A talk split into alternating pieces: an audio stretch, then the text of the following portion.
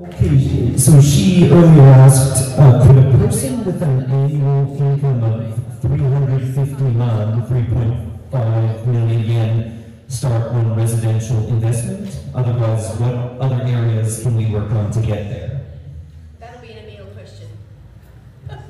Um, sorry, can you give me those numbers one more Uh, time? Yeah, she, the specific number that she used was 350 man annual income, so about 3.5 million yen annual income. Okay, so with about three and a half million yen annual income, wait, so she wants an investment property or a, so, just, go, do the whole question. Eh, Yeah, could, could she uh, get started on residential investment? Or get her own house, per- perhaps? It's- Yeah, so, so you can, so similarly, um, as I discussed earlier, you can borrow about seven times your annual income, so that's, you know, on that kind of salary, maybe you can get like, say, nisenman yen, so twenty million yen. Okay, so you can get a small apartment, either, see, for yourself as a home loan, as a jutaku loan, you, it generally needs to be a minimum size. I think for an apartment, at least, um, like thirty or forty square meters is the, the minimum. Okay, and that's for you to live in as a jutaku loan for home loan conditions. You can also probably borrow about 20 million yen um, for an investment loan, um, but you need to put about 20% deposit. The bank won't give you 100%. Uh, I suspect maybe someone, like that's their um, budget, they may, or that's their income, they may not have a year's worth of income just as extra cash to, to put down as a deposit, another 4 million yen or so. So what might be a good start is an investment property that's, you know, a few million yen, maybe like 7 million yen or so, or 5 million yen. Um, and I don't know if the banks, um, I know in Tokyo, if you want a place that's say 7 million yen out near Tamagawa in um, Kanagawa, just across the river, you can probably get financing for that as an investment loan. Um, but you will need to put sort of 20% down. I think the easiest option a lot of times is just to buy your own personal property, your personal home.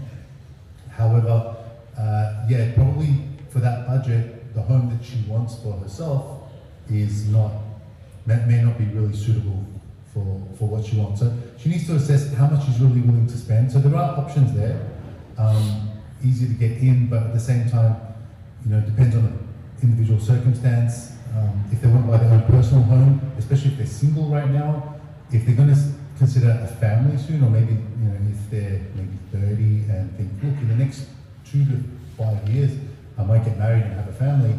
This property that you're going to buy now may not be, may hinder your situation in about five years' time.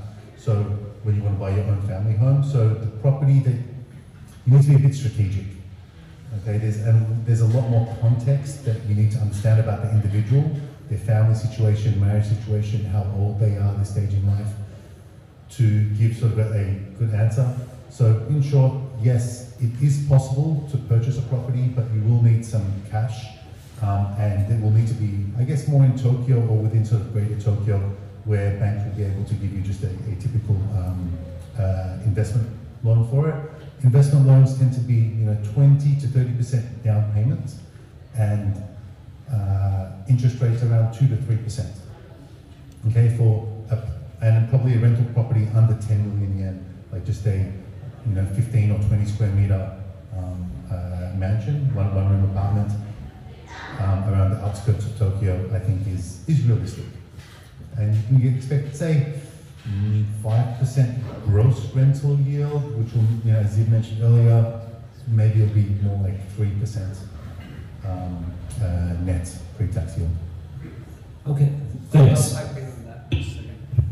Um, something, uh, again, so we're not clear the way she maybe phrased it, but if she is looking at investment properties, um, sh- she doesn't necessarily have to look at a loan. So if she's got enough savings to put a down payment on a loan, the four or five million that Neil mentioned, or four or five million will buy her a small cash flow positive investment property, not in Tokyo obviously, but in other cities. So if loans are challenging, she can still put that money to work and actually buy an investment property for that amount. Outside of Tokyo. Outside of Tokyo, absolutely. Yeah. Okay, thanks. And one other question at the moment. Someone asked during uh, Matt's presentation uh, if, if one is American. I, I wonder how they uh, handle the taxes of owning a foreign business. Is it a headache to deal with? I imagine it is. And this question, we're not exactly sure what it's referring to, but if we could use it to talk about the fun topic of taxes, I guess. It depends on one's tax residency, but someone asked this during Matt's Um, presentation. So we've discussed this during one of the questions about the taxation in Japan and the um, the tax treaty between Japan and the USA, but maybe from an American perspective, it sucks. It sucks. It sucks. Um, that's not really my forte, but yeah, as an American citizen, you know, if you've got your own stuff, you're double, basically double taxed, right? Um, so you need to be aware of that. There's, I mean, talk to an accountant, really, is what you need. Um, they know the stuff. I can only try to remember what it is that they've told me that I should do. um, so really, that's, that's an accounting question. Right, fair enough. Um, oh, another question came in from Ms. Oakley. Uh, could a single person get a loan for a house, or do they expect you to have a family? And if I just start a new job that pays well, uh, since they look at salary, do I need to wait two years to have that on my record? I guess for the bank or real estate companies. So. Sure, yeah, so that's, that's a good question, a very common question. So firstly, no, you don't need to be um, married for, for that, so you can get it as a, as a single person or as an individual. Um, however, for the home loan, even, okay, if you've changed companies, pretty much the minimum term that the bank will require is um, the probation period that is stated in the contract. The standard is three months, some companies do six months. So let's say you've been working at a company for 12 years and then you've just changed to a new employer and you want to get a, a, a mortgage, um, you want to buy a house. Probably the, the minimum you need is three months wait, otherwise six months wait. And the, empl- the bank will want to see the uh, uh, employment contract and see how long the probation period is. If it's not stated in the contract, it'll be three months. Otherwise, um, it's months or six months tend to be the, common probation periods.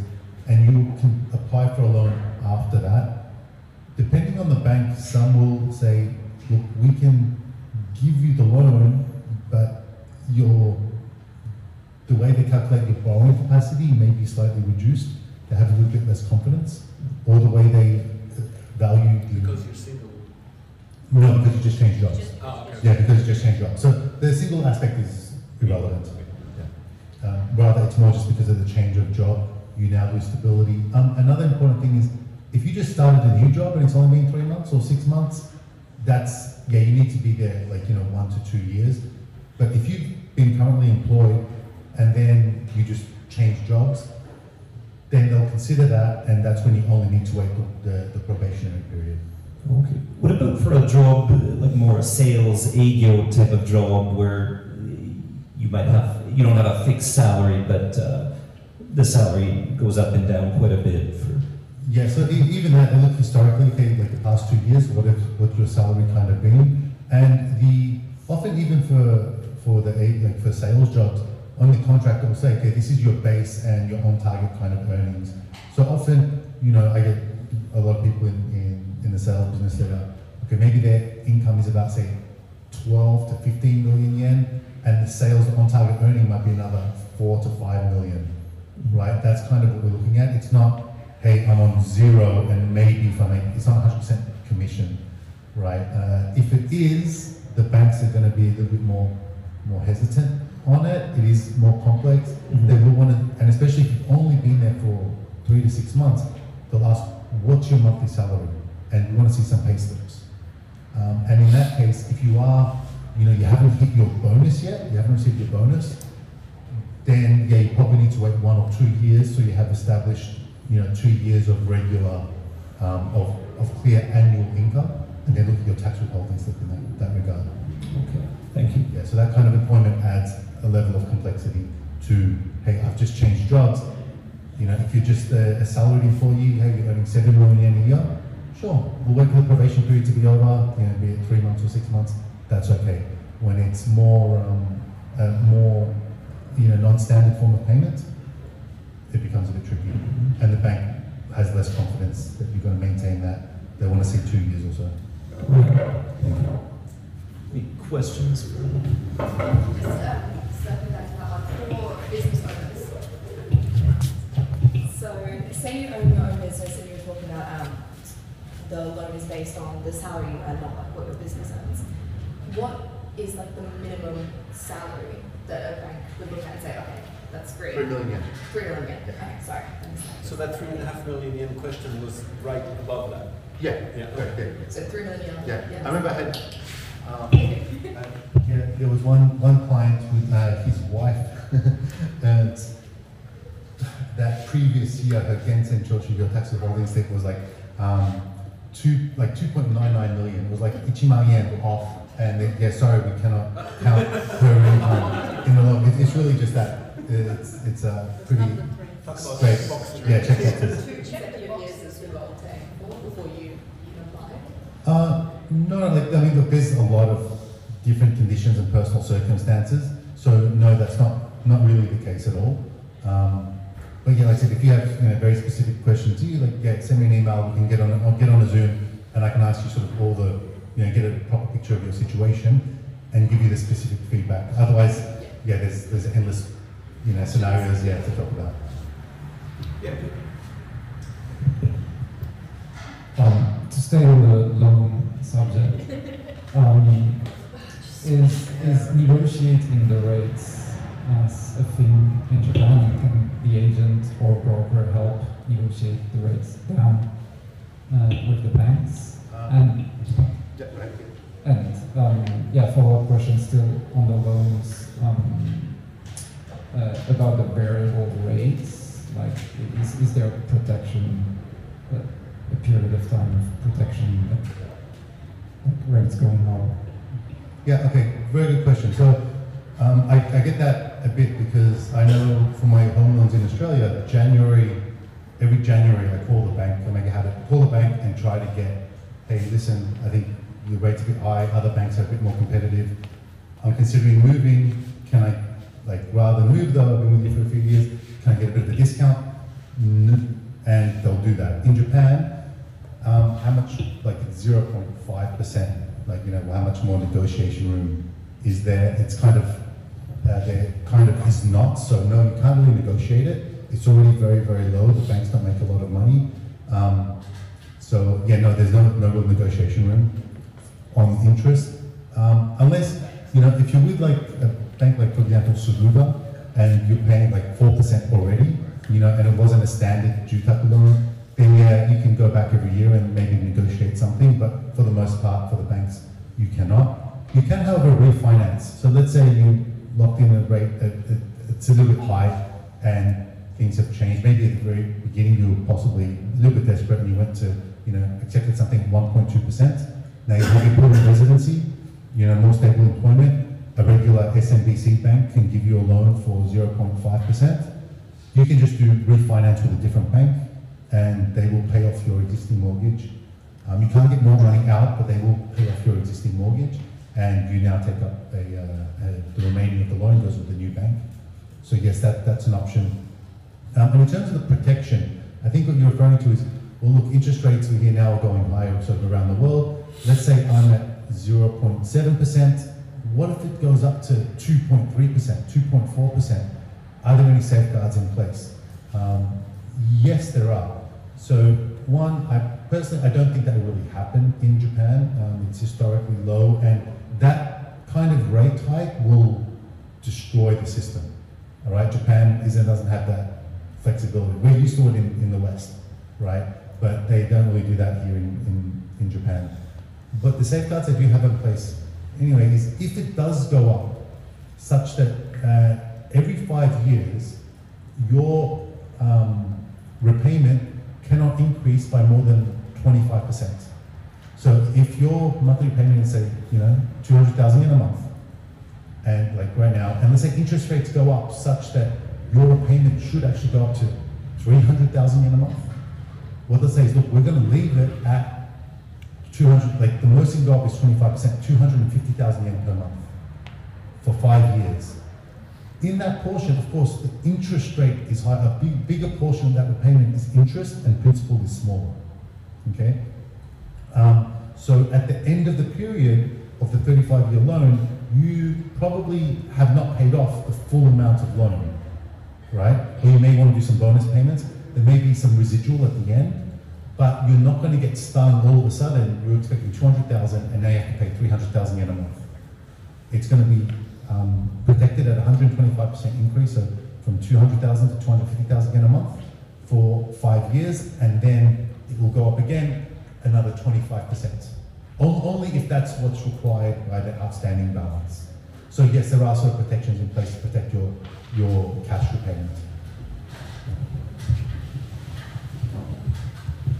Just a question around um, structure, so ownership structure. There's been a lot of conversation about as an individual buying your own personal home, but you know, for those interested in investment, are you seeing people holding in their personal as an individual, or are they going and setting up a company?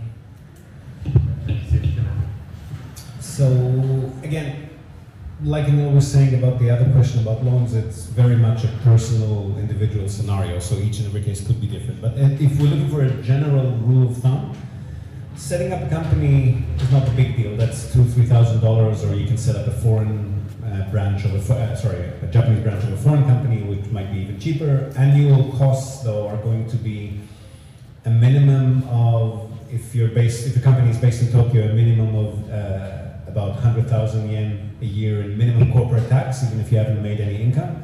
And also, your accounting and bookkeeping becomes more complicated, so you need to pay an accountant more. So, if our individual customers, for example, pay say 100 and 150 bucks per property to an accountant just to get that tax filed. With a company, the minimum that you're going to pay an accountant is going to be 150,000 yen a year, usually more like 200, 250,000 a year. Bookkeeping obviously takes more. Um, you might need to outsource some of the bookkeeping because it becomes there's consumption tax. There might be other things. So, it first off, you need your income to justify those annual expenses because if you know if you got two or three one-bedroom studios that are making you know 200 bucks a month, your total annual income is maybe ten thousand dollars. Paying two, three thousand bucks a year in annual upkeep is ridiculous, right? So the first thing you need to make sure is that your income reaches a level where it makes sense to have a corporate structure. You need to look at whether your tax uh, threshold, uh, your tax level as an individual is starting to creep towards the capped corporate tax. That's when it starts making sense. The only other thing to look at is there's more, and obviously I'm not an accountant, so this is all based on very uh, superficial knowledge, but conversation that we had with accountants in conjunction with our customers, there's more that you can claim as a corporate entity in terms of expenses, perhaps um, a family member is helping you with bookkeeping that can become a salary, stuff. There's more that you'll be able to claim. The general general rule of thumb that we've seen is if your asset value is not beyond about half a million US, which means that conservatively, if you look at a conservative uh, a conservative investment in Japan would usually generate somewhere between four to five percent net before tax. Um, beyond that level, it starts to make sense to look at a corporate structure just by virtue of the income and deductibles that you'll be able to claim. But under that, I would say no, unless, and this is where um, cross-border accounting comes in, unless there's any interest in maybe offsetting income and loss in another country against each other and claiming that you know there's funds being transferred between the two companies or a company and a branch office then maybe you have other business interests that make it a viable option. Straight out property investment ownership for somebody who's living and making a salary in Japan, I'd say half a million US and over in asset value, probably the benchmark. Oh, hi, um, I've got a question about akiya. Um, I, well, I saw on YouTube um, some guy, they, um, when they tried to um, acquire um, akiya, they they had to deal with uh, the uh, the taxes. It's like the previous owner had to settle uh, all their taxes, like the inheritance taxes, uh, before they can acquire the. Um, normally, does the buyer actually settle that, or does it require the seller to settle that first? Um, yeah, I- just an area I'm not sure. Um, Either can happen. Usually it's the buyer. Uh, that being said, we generally just avoid that situation. because it's undesirable. so the simple solution to that problem is don't do it. It's more outstanding property taxes, I think, usually, right? Not inheritance taxes. Oh, was that about I think inheritance it was asking about inheritance taxes. Just general taxes. Yeah, usually it's property. Property Inheritance tax. can play into that, but usually it's just the property that they're, uh, they're, uh, There's enough to choose from. Yeah. There's enough to choose from, you don't have to, yeah, you just pick the next one. That, Heather's had a. Yeah, Alex, maybe circle back to this side. Oh, sorry. Yes. let, let me just do uh, Daniels and then And then, right over. Heather's still waiting, and, yeah. Sorry. This is a, a short-term rental one. But I don't know who's going to be. Oh, um, when I looked at it in the past and tried to cost things up, um, I would look at the cleaning, outsourcing that to a local agency. I see there's quite a few that do that now. So I was really surprised at the high cost relative to the nightly income. Is that something that you pass off to the guests, or you like, cover it yourself? Traditionally, in the past, yes. Um, there, there's going to be some changes uh, afoot at the moment. Um, I think, especially as in the US, there's, been a, a, a, um, a, a bill passed that was, which is like the junk fees, because it was, you know, getting to a ridiculous level that there would be a management fee and a cleaning fee and a linen fee and a resort fee and a taxes, and that was just all really, you know, uh, um, you know, racking up the, the fees, and so there was a big backlash um, on in the media.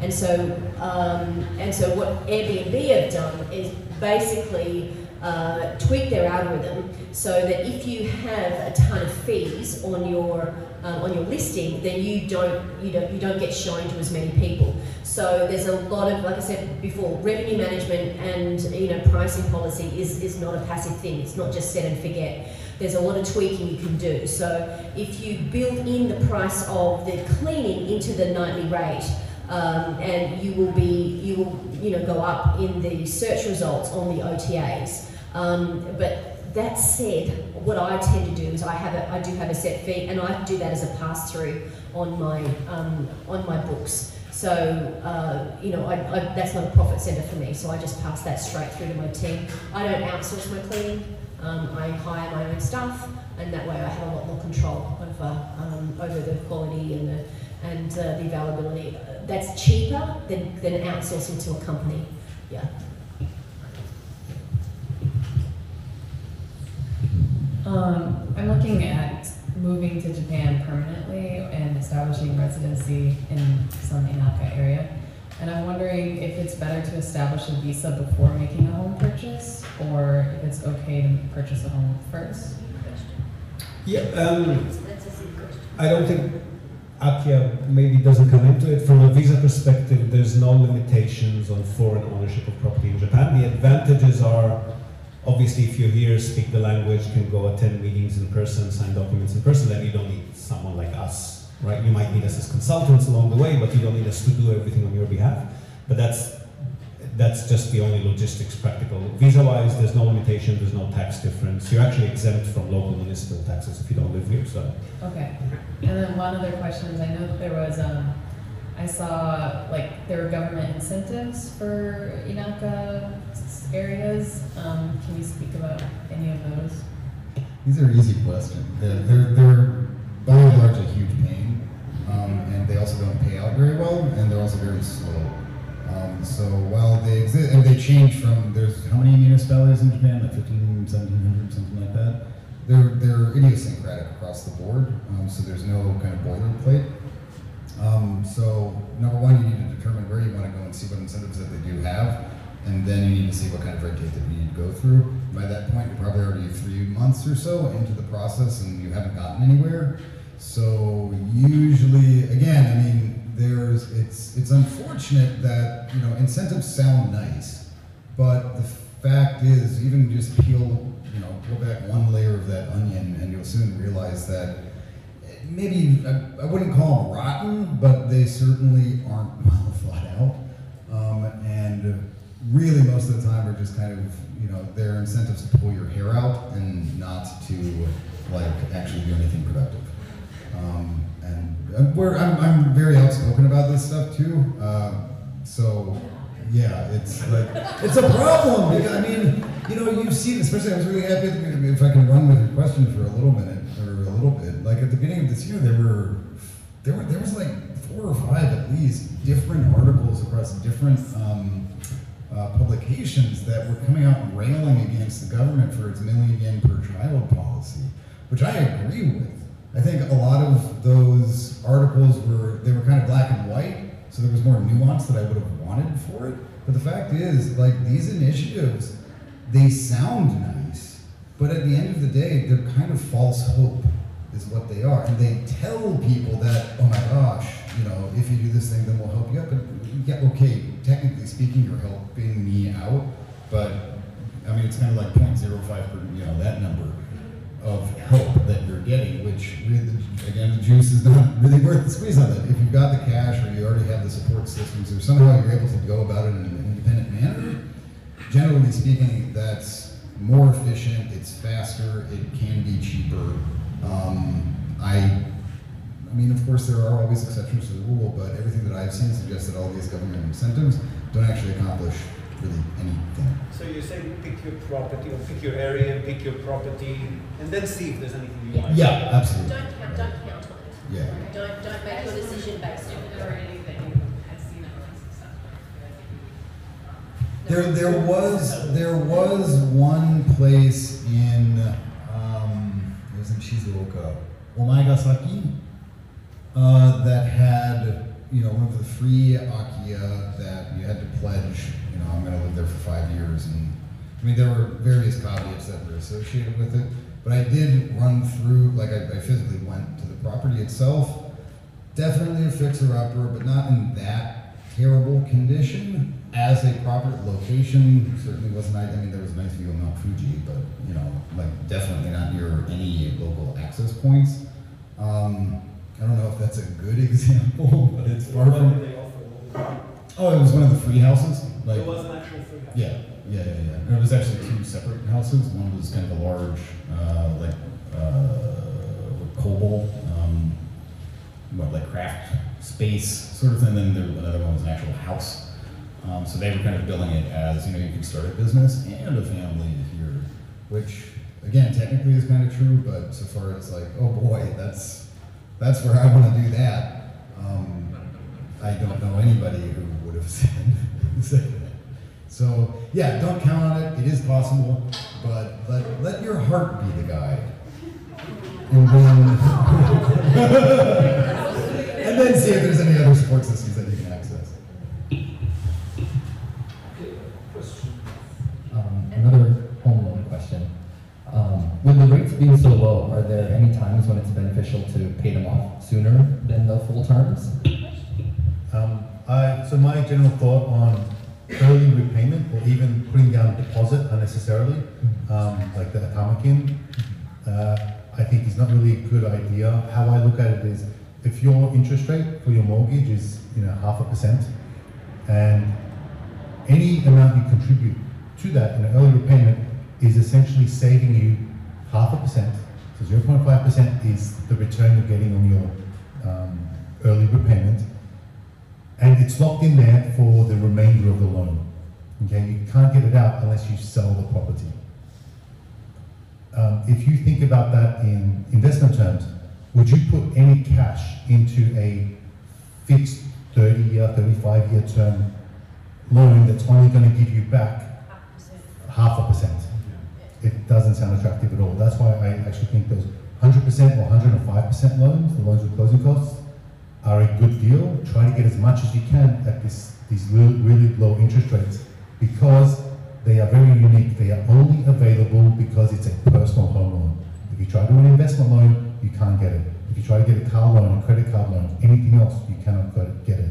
So it is the cheapest money you'll ever come across. It has life insurance included with it. Okay, um, and yeah, so your money's better anywhere else, except the Japanese bank. Get money from but don't put it in there. Like if you got money off, so can I? Like if you have enough money to pay off your loan, instead of paying off the home loan at 0.5%, why don't you put it into something that would generate at least 3 or 4%, for example, right? That, that just makes more financial sense. And just as a follow-up, any recommendations for them picking between fixed and variable interest rates? Um, so that one again, I think is a bit personal preference. Uh, the, my understanding is the economists have kind of forecast, look, over the next, you know, 35 years, the average on the loan will be, you know, be it a 10-year, um, 20-year or 35-year full-term fixed forecast, their net profit at the end of it should be the same. So if they say, look, the 10-year fixed fixed loan is going to be, you know, 1.2%, it means they're expecting that the average over the next 10 years, even on variable, will be about that much. Okay? Uh, so by you deciding what uh, fixed term, like whether to choose option A or option B, is kind of going against the judgment of the, um, or is you're trying to sort of outplay the bank's economists. What I feel is a better option is think, do you want stability and a fixed loan payment um, now and uh, now moving forward, so you have some certainty about what you're going to do. This is more relevant to people that are, you know, um, 40 in their 40s and 50s that want to understand moving forward for the next, you know, two decades, three decades, what their payments are going to be. Because often, once you reach your 50s, that, they say that's kind of the peak of your your earning capacity. Whereas, you know, if you're a younger family, for example, you know, uh, in your third, like early 30s, for example, you probably want a bit more cash flow now. So you want the, the lower interest rates now, so you have a bit more cash because your kids are going to school, right? You may want to go on some, some vacation, you got, you know, other, other expenses. And then in, you know, 20 years time, when they're at, at, um, at school, or sorry, when they're out of the house, right, the kids are out of the house, hopefully you're earning more, you can, so you can actually handle the additional interest repayments. Um, and you have less, less fees oh, sorry, less, um, you're not paying for your kids anymore. They're already out of the house. So it's more of a, I feel a, a bit of a lifestyle choice. One thing I do want to say as well, though, that's important with Japanese loans is the actual interest rate, the bank interest rate is variable is about 2.45%. The 0.5%, 0.7% is a discounted rate. And often that's discounted. They say, well, we'll give you a, you know, this is our, the store rate, the temporal rate, but the um, discounted rate will do 1.9% discount. So you get it for 0.5%. However, if you choose a, an, um, a fixed rate, a 10-year fixed rate, at the end of that 10 year, you need to check, is it going, are you still going to get the currently promoted 1.9% discount or just a 1% discount? Because a lot of banks is, okay, at the end of the 10 year fixed, they're going to give you, okay, 2.4% minus the standard 1% discount not the 1.9% that they're currently promoting. Okay, which is why, personally, I think the variable rates right now, like with Japanese banks, is very special, super low, and you can only get that low rate at the loan outset. If you go from three-year fixed back to variable, guess what? It's going to be a 1.4% rate. It's not going to be the 0.5%. So that's my take on it. And if, look, if you don't know what to do, what's quite common as well is 50% variable, 50% fixed for the life of the loan. Then you're, you're kind of covered. Uh, I have two questions. Um, one, one on short-term stays. Um, if, if you buy a property to rent out and you have a company manage it for you, do you still have to be licensed yourself? There are two licenses involved to the, the actual property is licensed um, with, if you're getting a Minpaku license. And um, it's the house that is licensed, not necessarily, like the owner is, is listed on the license, but it's the house that actually has the license. But to get the Minpaku license, you also have to have a contract with a licensed Minpaku Kandi. And uh, typically a Minpaku Kandi even if they do nothing for you, if they just have their their name on that on that um, uh, on that document, they will take a percentage of, of all the revenue um, because you know Japan likes to have those layers of uh, deniability. So someone has to be responsible, and so you know if a guest is unruly and someone complains, then the government wants someone to point the finger at, and that's the Kundi. And so the, the Kundi will, will take, you know, because it's a, a it's a risk. Um, if you're not managing the property well and you get, you know, the house burns down or the neighbours complain, the, the Kundi is liable. So that's why they, they take a, a fee. Um, often the Kundi will also be the, um, the management company as well. So the reason I have both types of licenses is that I didn't want to pay somebody else. I wanted to, I wanted to have the whole vertical, um, you know, I didn't want to pay 20% to someone when I was doing all the management anyway. Um, I, I rarely sponsor other people's licenses unless I'm actually doing the management. But there are some people, and that's all they do is they, they live off the income from, from, from other people's work. So, yeah, it's not my business model. This is, by the way, just to confirm for me, this is different if you're actually living in the property and renting out rooms in your house, right? Then you don't need to be licensed. I mean, the, No, the property, it's- needs- the yeah, property but needs to be you don't, licensed. You don't need to be a the- country. No, I A license. don't, sorry. Oh, you don't know? No, I don't believe so. If you're, if you're renting out just one room, you don't need a Yeah, hundred. yeah, sure. Yeah. Yeah, so this, this, uh, I used to have a, a bunch of Airbnb properties, yeah, so if you're, you know, if you wanna do room share, like say it's your house, you have a three bedroom and you wanna rent out two of the rooms, you don't need, you can, you have to register the property, license the property, but you don't need a management company, you can, you yourself be the manager because you live on premise. In the short, Sorry? In the short, Yeah, yeah, like, eh, eh, like, you know, the Airbnb or, yeah, short term, like, uh, under one month, under twenty-eight day stays. However, um, the rules say that if you, you can go to work and come back, but if you go on long, like on holidays or business trips and you're out of the house for like, you know, several days or a week or two weeks, then you need to have a management company in place. Because if some, the, the, the regulation is, if, what if the guests get stuck, you know, a, a, a lost foreigner in Japan, who's looking after this, this tourist? Um, and if you're on, if you're on a business trip, then, then there's no one looking after them. So yeah, they're a bit, a bit strict with the rules. Abandoned forest. Okay, thank you. And, and the other question is around um, kind of legal ownership. And so, if myself and my wife, my wife is not working right now, so under the assessment of, of the home loan, it would just be on my income. But in terms of registered ownership on, on the property, would that only be allowed to be under my name, or could it be under both? Or, or how, how could we work that? Um, yeah, so you can actually put it under, like when you register the property, the title, the scrivener will say, okay, what's the percentage? Um, and you can decide, you know, 50 50, you know, like how they do in Japan like nibu no ichi, two, like, you know, um, uh, so one half, uh, two fifths or three fifths, you know, someone gets three fifths, someone gets two fifths. That's how it's, it's often recorded. And you can do any kind of number you want. Um, yeah, so you are able to do that even if it's all in your name. One thing to keep in mind though is when you do the, um, I, I believe there is kind of like a bit of a gift tax um, that they may consider is, hold on, you, you bought the house, you're paying for it, but half of it is given to your spouse. Um, like straight off the bat, she's got half ownership. Uh, so I don't know how that gets assessed. If she's, if you can say that she's paying part of the loan as well, then that's easier. But straight up, so I, again, I don't know how that's, that is assessed. You need to speak to a, an accountant about that, but just something to keep in mind. Um, like one of the questions. And the other thing is, I talked about the um, the tax rebates. The tax rebate you get is for um, having a loan on a property, and if you only own half the property, they'll say, okay, you own this, you have this much loan, but you only own half the property, so only half of this value is going to be uh, given for the tax rebate. Um, so you need to again speak with the local tax authority about what um, about how that is calculated.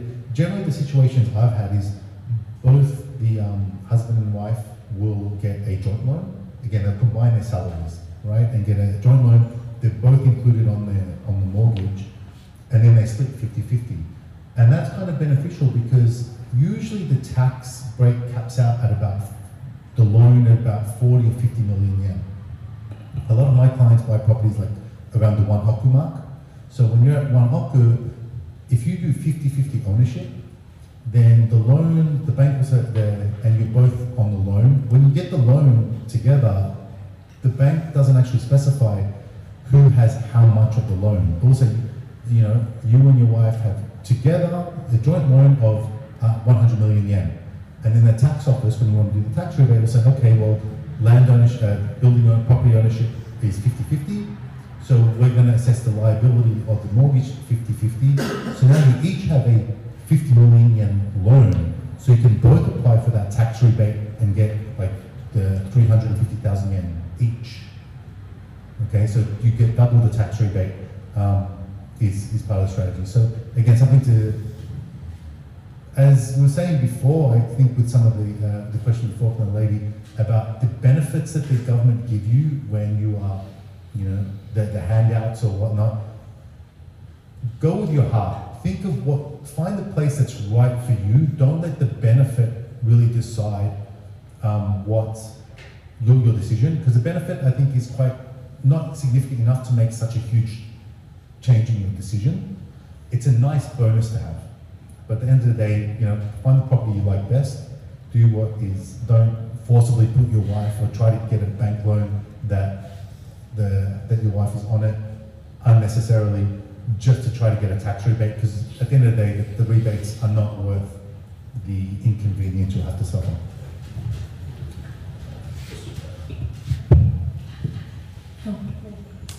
Uh, my question is more on property management problem. Uh, let's say, for example, you own a property, then you have a tenant, and also this tenant of yours uh, create his own or her business by renting your property to other people.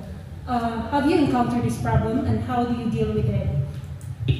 Um, so usually we find out that this happens um, because neighbors in Japan are very nosy and they're very used to things being smooth and quiet. So as soon as somebody is running a business out of a property, whether it's a hair salon, a massage parlor, or they're just Airbnbing it without permission, we will find out because the kumiai, the owner union, will contact us and say that neighbors have complained about A, B, and C. Um, we, I mean, it depends on what you want to do as a landlord. Again, in Japan, it's not difficult to kick a tenant out. It usually just involves sending them a letter and saying that they need to move. So what we normally do is we give them maybe, obviously depending on the level of disturbance, if, if you know if they're burning the neighbor's house down, then we're going to kick them out. But otherwise, we would give them a warning, but usually just one, and then we would just politely ask them to leave. They don't really have a leg to stand on because they violated the terms of their tenancy lease if they've done that. So it's it's not a huge issue in Japan. Uh, this question is from Ziv. Um, you showed us a few properties when you were going through the, uh, the sites, and anything um, worth investing in yield-wise seem to have certain characteristics, like they're 20, year, 20 years old or more, um, um, and so on. And you also said that you know such mansions will tend not to appreciate in value, and you cannot raise the rent as well. So, what's the exit strategy then uh, when you get into an investment like this? Yeah, so first off, it's really important to understand that Japan is a huge market. It's the second market, second only to the USA, both size-wise, uh, I mean asset value-wise and transaction volume-wise. So it's a very, very, very liquid market. When properties are priced correctly, they sell, and the reason we only found six properties when we're searching for individual units is because they sell very, very quickly, um, as long as you know the price is reasonable. So for our customers specifically, if the property is still attractive, we would try to sell it to another customer who's maybe looking for something similar.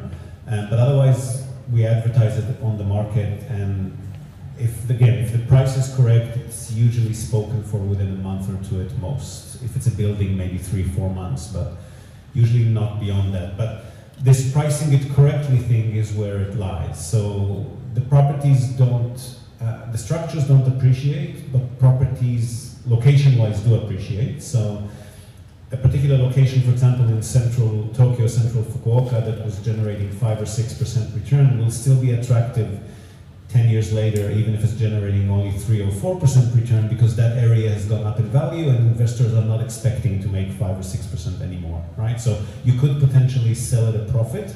Other locations, um, you know, building fees have gone up, rent hasn't gone up, or maybe you were getting higher rent because a tenant moved in in 1995, then they moved out, now the rent is half that amount. You're not going to be able to sell that property at the same price that you bought it anymore because investment properties are evaluated based on the yield that they generate. So it's not so much common market dynamics in that particular area, it's more a case of investors like like we as investors, they look at the bottom line, they see that it's generating four or five percent, and they decide if that's attractive in that area and if there's anything better that they can put their money into or not. But if it's priced properly, usually all we need to do is contact um, one of our agent partners who will disappear within a month or two.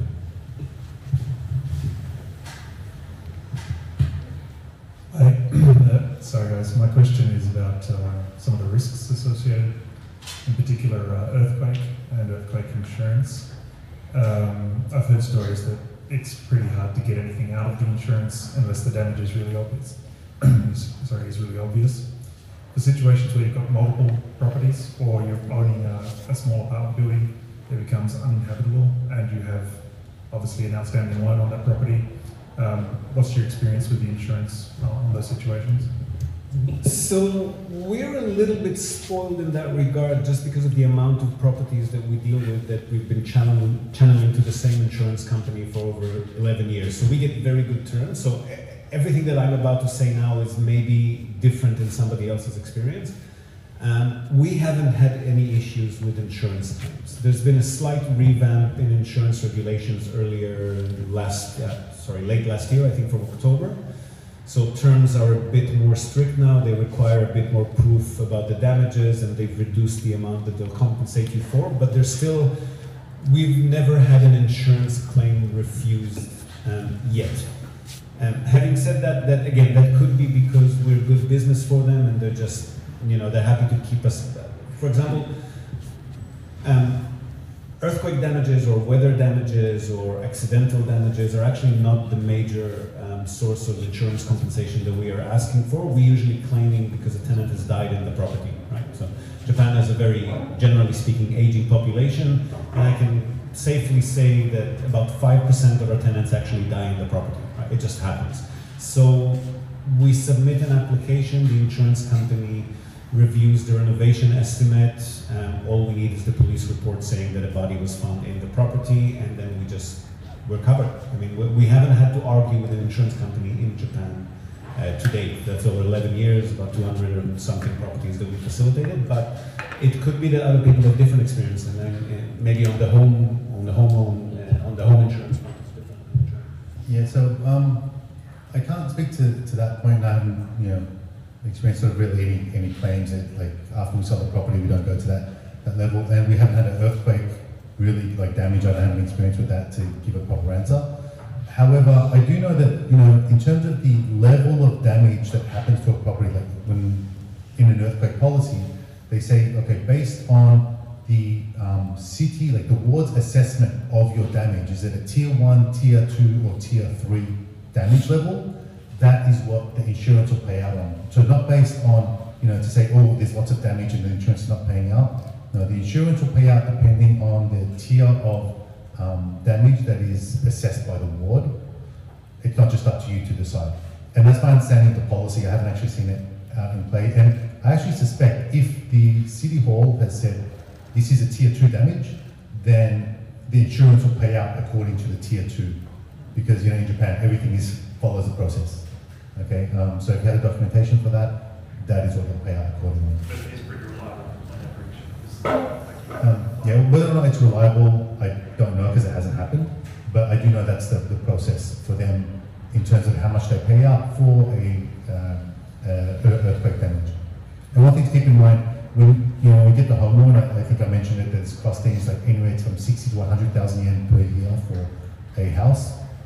If the house is uh, earthquake coverage covers 50% of what the regular um, damage does because so for example if the house is the official evac. sorry Of the official irrigation which could be different tomorrow. uh, oh, no, no, no, of the uh, policy. So when you when you get the policy, you say that this house is worth um, 20 million yen. The, the rebuild so if there's a fire, you can get paid out 20 million yen for the rebuild of the property. If there's an earthquake, earthquake only covers 50% of that. So earthquake, in the policy will say earthquake law item is um, 10 million yen, not 20. So if there's a total, total rider, like uh, destruction, like a tier three uh, assessed the ward, no longer livable, needs to be torn down, then the earthquake policy will only cover 10 million yen of that. If it's not complete damage and you have a good policy, good insurance policy, There are actually specialists that will come uh, and they, they work for you, not for the insurance company, and then they will submit the claim on your behalf to your insurance company. They specialize on that, so they will come to your house and they will basically inspect all your tears and damages. And then, because they work for you, not for the insurance company, they will, I would say, slightly ex- exaggerate the damage, and then they get you uh, some claim because uh, the general uh, issue in Japan is that people actually do not really claim that much damage because it's too much hassle or That's they don't so know how. That's why it's so yeah, they don't know how, they don't know to deal with it. So those damages are usually kind of forgotten. So you can, if you have a property and you think that the damage is there and you don't know how to go about it, go around it, you can actually hire a specialist that will come and they will do it for you uh, after they read your insurance policy. So it's everything is doable if you know how and if you are actually willing to go for it. I'll, I'll add one more thing, sorry. Um, on the insurance front as well, there's sometimes, um, for example, so like Emil was saying, earthquake it covers you up to 50% of the uh, value of the property in case of a total loss. Um, but for example, third-party damages are covered 100% always. So if you had, you know, your boiler exploded, you leaked water into three properties under you, and it also ca- caused damage to your property, insurance will cover 100% of what was done to the properties below you, and 0% to you because it's just normal wear and tear and it's not even covered renovation companies, property managers are very adept at getting an estimate that puts more of the damage on the third party, for example. It's kind of like creative accounting. They just know what to do to make sure that you get better compensation. So it's, it's good to ask their opinion about it. We still have a question from Daniel. I'm curious if anybody on the team has experience with property development, as in uh, buying an empty plot of land or scraping in an existing house and then building a new structure and then selling that new structure uh, immediately, and then kind of what's the profit margins for that sort of a I did it for my own home loan, I did it for my house. We did investment. You did an investment? Yeah, we did, we did investment property for um, ourselves because that's kind of part of the business that we do. And uh, we used our own land because we have a, we built a house with uh, basically five plots or like five properties could build on it and then used uh, what I used to use as a tomato farm to build a house on it. And, uh, but we were, we were kind of, uh, we had two options and we went, we ended up going with rental instead of selling, but we had it, at first we had it assessed. Uh, and then whichever one came first, uh, either offered to buy or offered to rent, and then we end up going with the rent. So uh, we did, we didn't calculate the price of the, or we didn't count the price for the land because it was our land, and then we did the build, we, we built with Polus, so just kind of a basic house, uh, two floors, two floors plus a loft, and we would have, uh, we would sell it, if we, if we were selling it, we could have sell it for, um, more than a, more than a double, so it was, a, we would have make about hundred fifty percent of what the construction actually cost us. So basically, we spent well, okay, we spent 15 million or so on uh, building the place, and then we could have sold sell it for about 38, 40. So it depends if you have your own land, you, it's profitable. But then if you sell it kind of quickly, um, you have to pay more. If you sell if you sell it, I, I think below three or five years after you built it, uh, your taxes, yeah your taxes are higher. So, um, you know, while uh, as when you're renting it and then you sell it later on down the line, or you don't sell it at all, it's different. So we did not sell right now, but we built it, and because we own the land, the land is fairly small, as I'm saying, was my tomato farm. Um, it, it kind of got the value up. very much, and we, you can make a good profit out of that, especially if you find a good land. Um, I, I did want to add, yeah, I think about the taxation. So one reason individuals don't flip in Japan, like, you know, in Australia and in the US, definitely everyone does the flips. Um, we don't buy and resell is because the capital gains tax, if you hold under five years, it's about forty percent, right, Steve? roughly. It goes from, yeah, from forty percent to twenty percent after five years. Yeah, so you, like, if you build something and then sell it, you'd make ten million yen, twenty million yen, forty percent goes to tax right away. Um, so, and you're probably not gonna hold it for five years. You know, that, that's not really a flip, that is a long-term hold. So in Australia, long-term capital gain is up to twelve months. In Japan, it's five years.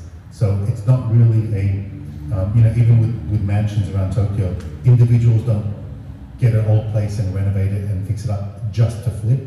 Um, renovation companies, reform companies that yeah will buy it themselves, like they're they're in the flipping game. When it's a renovation company that does it, like that's their business. The tax office treats the any capital gain, the profit they make, as just typical revenue, not capital gain. So they are just taxed as regular business income. If they've made 20 million yen on the flip, that's just 20 million yen of revenue, and whatever expenses you have, that's ordinary taxation and business revenue. Whereas as an individual, if we do that, it's a capital gain, 40%, which is quite high. If I may go back, uh, when we do it as a company, uh, we usually look for uh, kind of rundown properties that nobody really wants and that are like total damage. And then we buy them really, really cheap and then uh, use our company employees, our artisans to fix it. We record it for marketing purposes, then we use that as a case study for our promotions where we actually show what we can do with that kind of property and then uh, we either rent it or flip it, but that's a business side, not a private part. So depending on how you do it.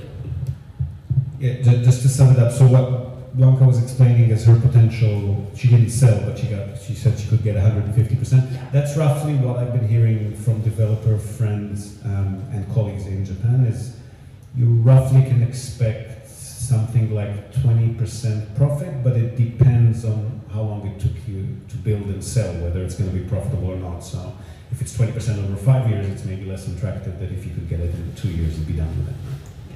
On the rent, on the rent, like seven Competitive price of building. Anything from the stream? I just don't want to abandon the streamers if they have questions. Yeah, and we should wrap up. Yeah, one, if, if I get one last question from the stream, uh, Doreen Black asks, uh, best bank to serve foreigners, English speaking, taking for uh, giving loans. He has heard of SMBC, Shinsei, any others? Um, yeah, so, well, uh, SMBC I think is referring to Prestia.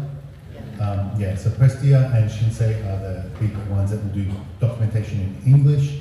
So they are the best ones to serve if you need English, but, and the deals are fine, the interest rates are fine, but one of the issues is they take a long time to get the approval, and when you are sort of find a property that you really like and you're keen to sort of jump on it, and you need that pre-approval, a Japanese bank, we can get it from in 48 hours. With SMBC, uh, sorry, with Shinsei or Prestia, it's two weeks, and it's there's a lot of anxiety, and you may lose that property um, because a, J- another client has come back with a pre-approval, and is able to, to jump straight through. Yeah, we had someone who's uh, you know laughing in the crowd because they've experienced that themselves. Thank you. Right, I think we're done, yeah. Is this fun? Is this fun?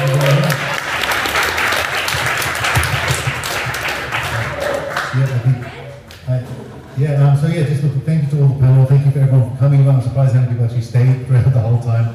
Yeah, I was Um, expecting to have like nobody here. Yeah, and, and um, how many people are on the, the Zoom now? Was it 10, 12, thir- thir- Oh, okay, yeah. But, yeah, wow, fa- fantastic. So look, Before, yeah, Thank- yeah. So thank you everyone for, for coming and bearing with us this entire time. Um, I do hope that you found it useful. We do try to share as much information um, as, as, as we can. One, it, it's our business, but two, as you can tell, we're also quite passionate about helping people. That's what we try to do. And Um, property.